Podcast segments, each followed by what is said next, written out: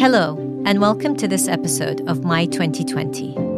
As we look back on this historic year, each of us has had our own unique experience.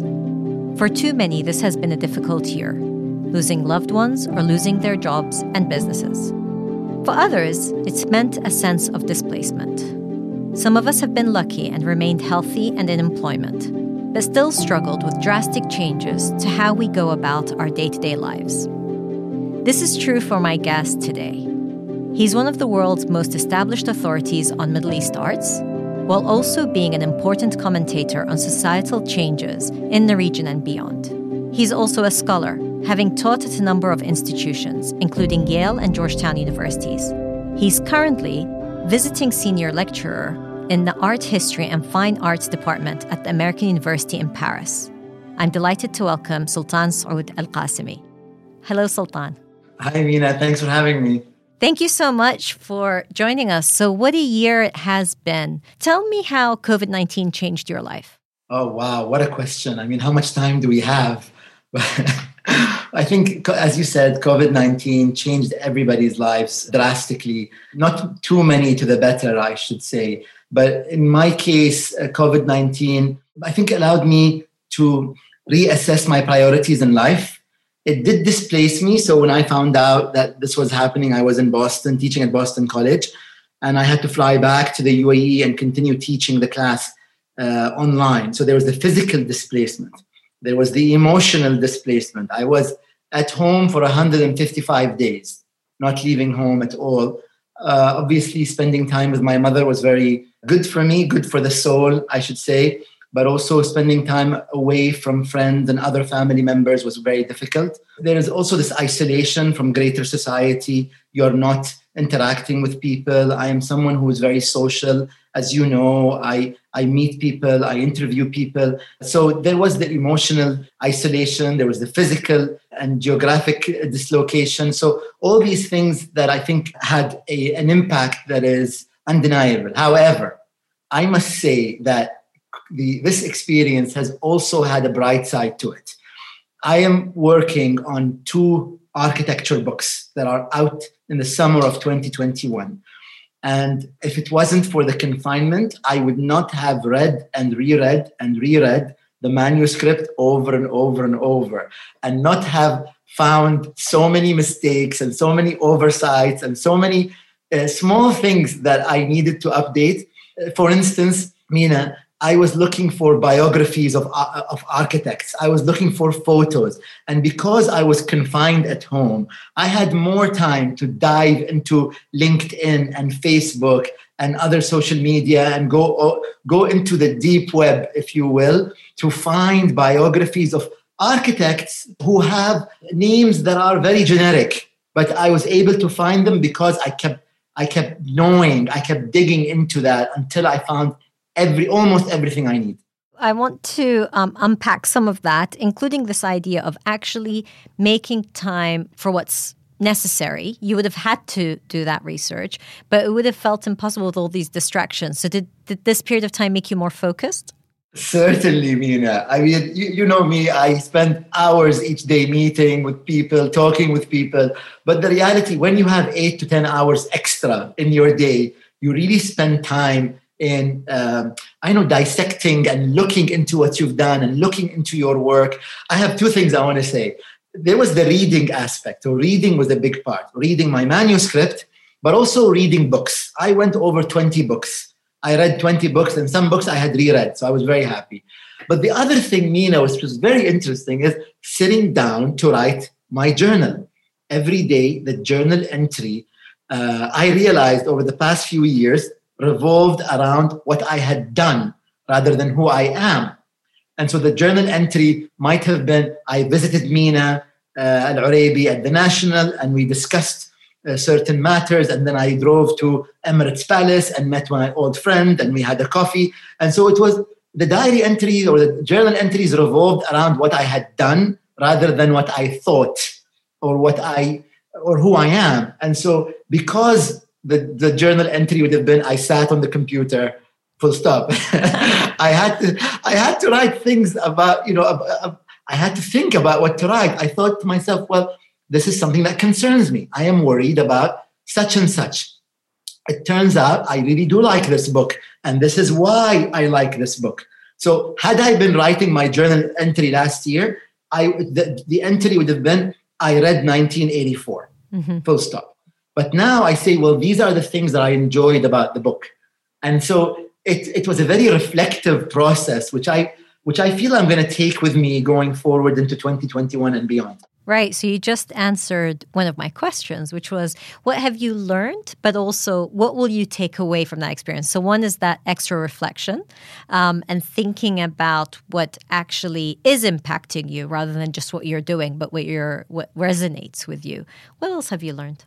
I learned to enjoy our garden, Mina. I, I never thought I would be a garden person but I just enjoy endless hours of walking around trees and admiring them and actually touching the leaves and touching the trunk and touching the branches is something that I never thought about. It was always a matter of driving next to the trees and, and seeing them with my eyes and almost not almost uh, looking at them as though they're some kind of background uh, elevator music, if you wish. It was the same sort of idea, but now I really invest myself in learning about uh, local trees and local fauna, local plants. I even uh, tell my mom, how come we don't have uh, a samra tree? So I've been I've been on the case of the samra tree for the past few weeks, and my mom has bought three trees for us. So I'm so excited about these trees arriving. And so all these things that I didn't think I'd enjoy, I never thought I would enjoy spending three hours in the garden on my own and not going out every day. I don't think I can stay 155 days but I can think I, I think I can stay for a couple of days at home and not venture out. So why did you decide to self-isolate for 155 days? First of all, I live with my mother who's in her 70s and so she's in the high risk category and uh, I had to be very mindful of her health and not be selfish. And then also I think the fact that I had gotten so deep into working on the books that uh, I didn't want to break the momentum. I feared that had I gone out, then one day would drag the other, and then I'd start going out too often. And uh, I'm really, really grateful for this time that I spent at home. And uh, I only really try, left home when I had to go buy clothes to go teach in France. So I went to France for a couple of months to teach this semester, and I had to go buy clothes because all my clothes are in Boston. so I want to talk about about that trip to Paris, but first I wanted to ask you, what was the hardest part of the 155 days of isolation? Wow, I really think it was uh, some kind of physical contact because I'm a hugger. I hug people. You know, I shake hands, I hug. I I just I'm a person who enjoys the, the, the company in a room, but I also enjoy um, I don't know, enjoy being with people. Uh, and this is something that you know, being alone for so long is so difficult. And I really think, Mina, that there was a fear element. At one point in time, there was a fear element that was so real that we did not know how far this would go. Remember the first few days, even the first few weeks of this virus, we almost forgot about them now, but you really don't know. There was all these horror stories of someone going out once and coming back and giving the elderly mother the virus, and then they die, the mother passes away, and then they regret it. And I don't know if it was real or these stories were fiction but they were they were truly horrific. And this was the closest thing i came to fearing for my life in the uae the uae is a very safe country. I never felt afraid in the uae before confinement or before covid. And so this was for the first time i related to fear being in the uae and hopefully it's the last time because it is a very safe country but this was actual genuine fear to the extent, Mina, that I didn't allow anyone from my siblings to visit my mom. That I, I trusted myself. I knew that I wasn't going out, but I didn't know if my siblings and my nephews and my nieces were meeting friends and if they would come and see my mom and hug her or give her a kiss and then something would happen. So, this idea, I think also the fear of uncertainty and kind of this drastic threat that, like you said, we're fortunate in the UAE, you, you, you, don't really feel that. So suddenly it was there. That's a, that's a very interesting way of encapsulating it. Now, of course, you said you broke your self isolation because you had to prepare to go to Paris. And so you know, Paris, you were there to teach. Uh, it's where you had studied also. So tell me about, first of all, that travel, the first time you travel after this long period of time at home, but also the experience of being at university and having that human interaction with students that unfortunately you're not enjoying as we speak now.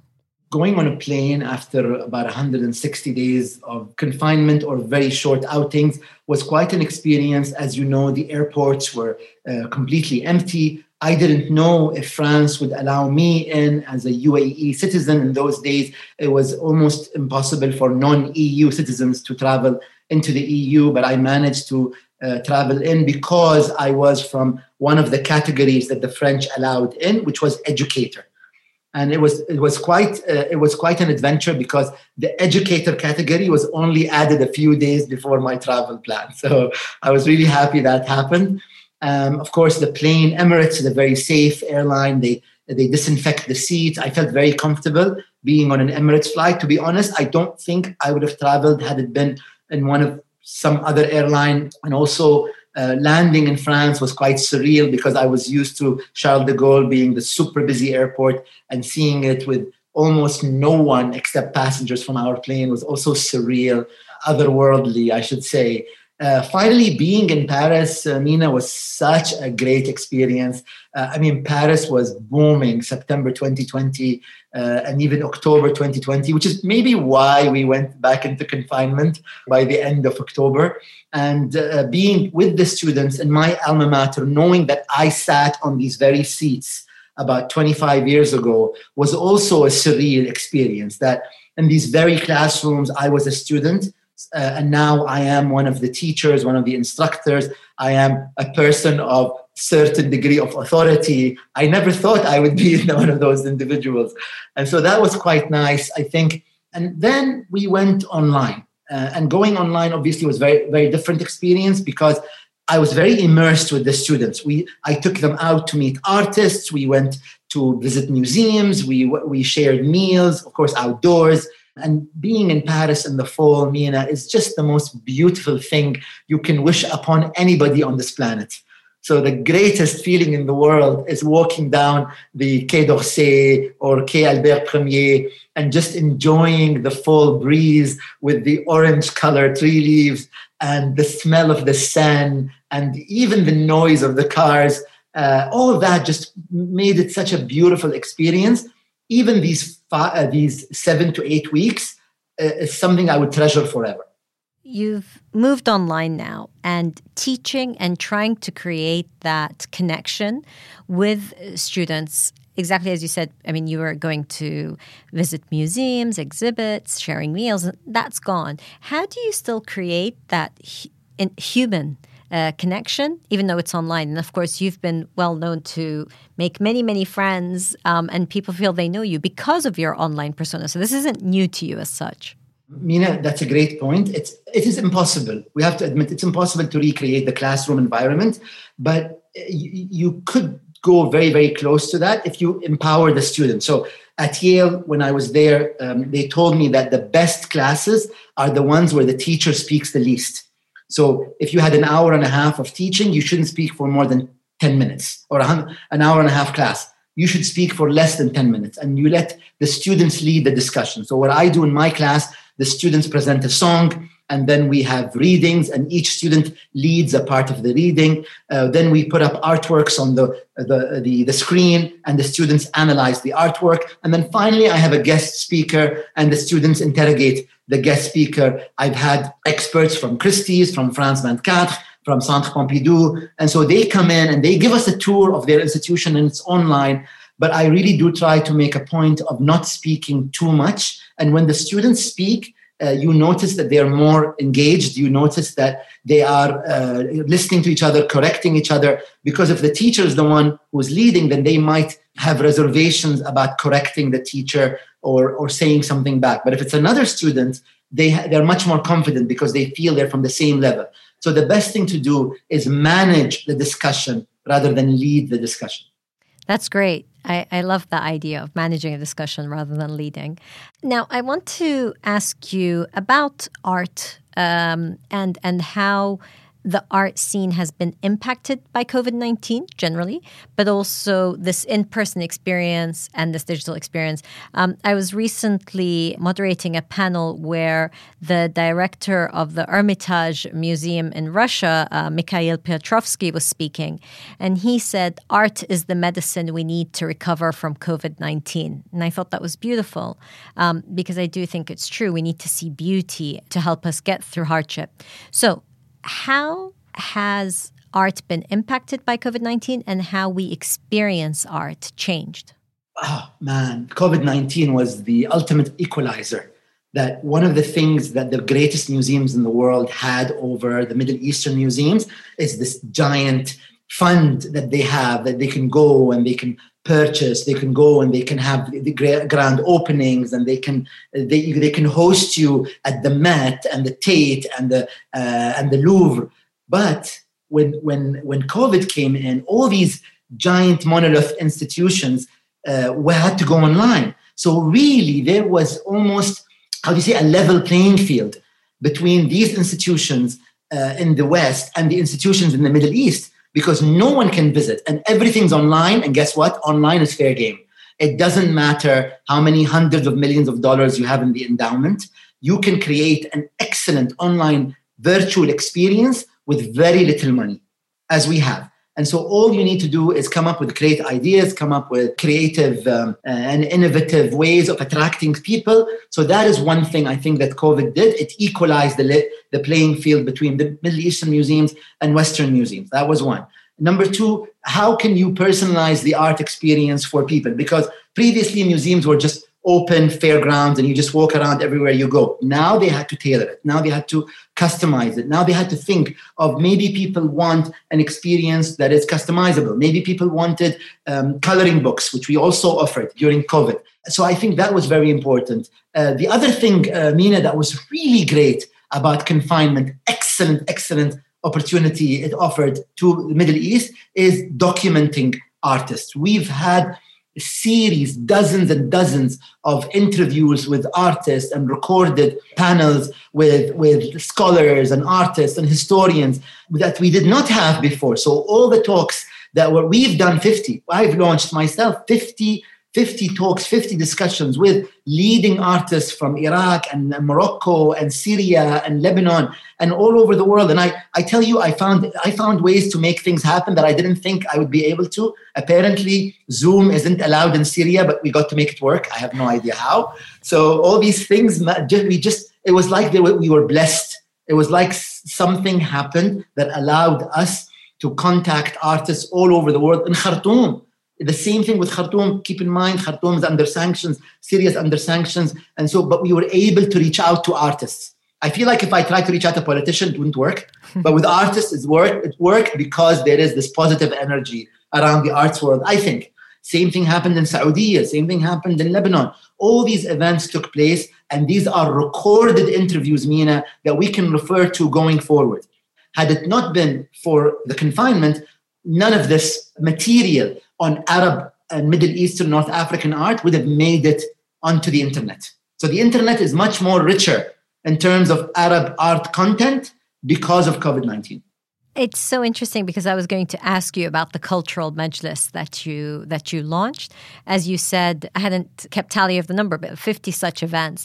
And in a way, it allowed people who before would never have such access to actually listen in, to be part of this community. So this idea of building communities online um, and trying to break the isolation that COVID 19 imposed through online interaction. Um, tell me how what you've learned from that and what you will keep even inshallah when we get through this pandemic what you'll keep from that and what you think people should learn from that experience Amina, there was a spirit that formed around the cultural majlis that I was I was astounded at this.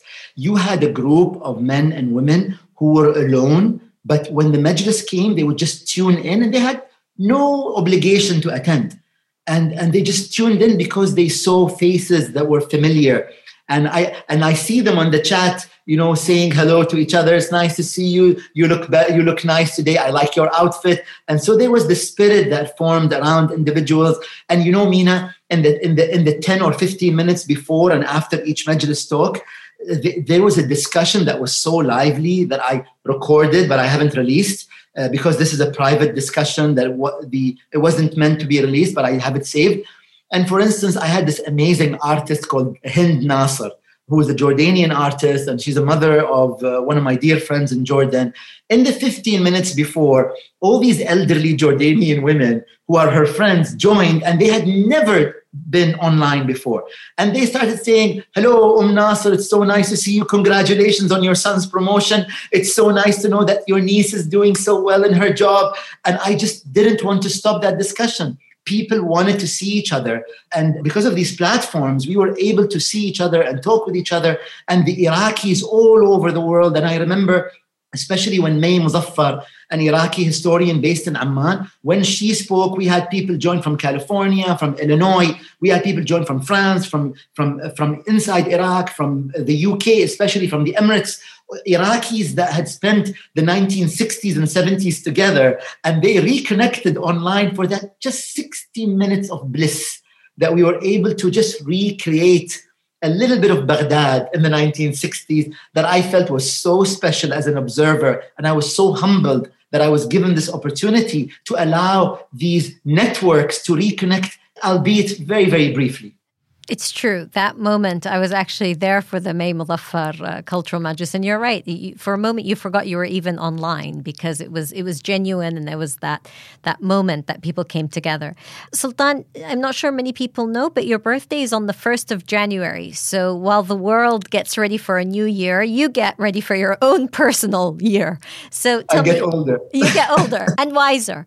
Um, but can I ask you, on the 1st of January 2021, what are you most looking forward to? And also, what do you hope looking forward and as the world emerges from this pandemic, what do you hope could be a source of inspiration or a, a source of improvement in our world? Uh, Mina, I'm an eternal optimist. I always think that tomorrow is better. I always think that 2021 will be better than 2020 and i don't even hate this year. Like i know many people hate 2020 but i don't hate it i realize this is part of our human experience and i think it was a long a long time coming we need to treat the earth better we need to treat each other better and i think that we better start doing that and hopefully 2021 will be a year where we take these steps in order to improve lives for each other. And so uh, I th- I'm looking forward to all the adventures I'll have, whether they're online or whether they're in person. I'll be teaching at two universities in 2021 uh, online simultaneously. So that's going to be exciting. I go back to Boston. Our exhibition that had paused uh, because of confinement restarts from January 2021. So that's also going to be very exciting. I have two architecture books, a poetry book, a modern art on, in the Arabian Peninsula book. So there's four books coming out next year. So I'm excited about all these projects. It's going to be a great year. And I think that uh, we're very blessed being here in the UAE for all the opportunities that we have. There's so much going on. I'm so excited to have Art Dubai hopefully back, exhibitions in Art Jameel uh, hopefully very safely, but in person meetings that I expect to restart now, thanks to uh, what seems to be genuine medical discoveries that will hopefully by in the first six months of 2021 put an end to this horrible disease that's changed our lives so much. So i think 2021 is going to be a wonderful year. I'm looking forward to eating healthier. I'm looking forward to exercising more. I'm looking forward to reading more. I'm looking forward to being a better person and i'm not comparing myself to anyone but myself I want to end on that note, Sultan, but I have to ask you your decision not to go and teach at Harvard because of 2020 and you wanted to be able to teach in person.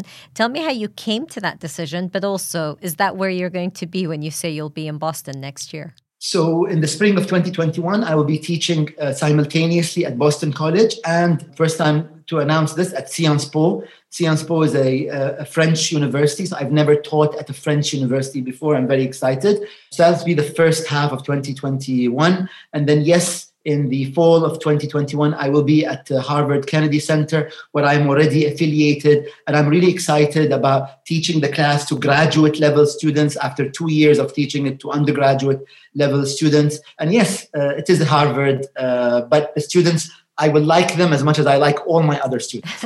no, no more, no less. You have to like the Yale students most. Our Yale connection dictates Yale being a favorite. Slightly more at Yale. Sultan, thank you so very much for sharing your experience with us, and I wish you all the best for the coming year. Thank you, Mina. All the best to you, the National, and uh, congrats on the rebranding of the newspaper. Uh, I look forward to reading more and more from the National. Thanks, Sultan. Thank you for listening to My 2020. I've been your host, Mina Al Oraibi. This podcast was produced by Arthur Edison and Aisha Khan. If you enjoyed this episode, please subscribe to the series on your preferred podcasting app. Please also continue to follow our podcasts and reporting on thenationalnews.com.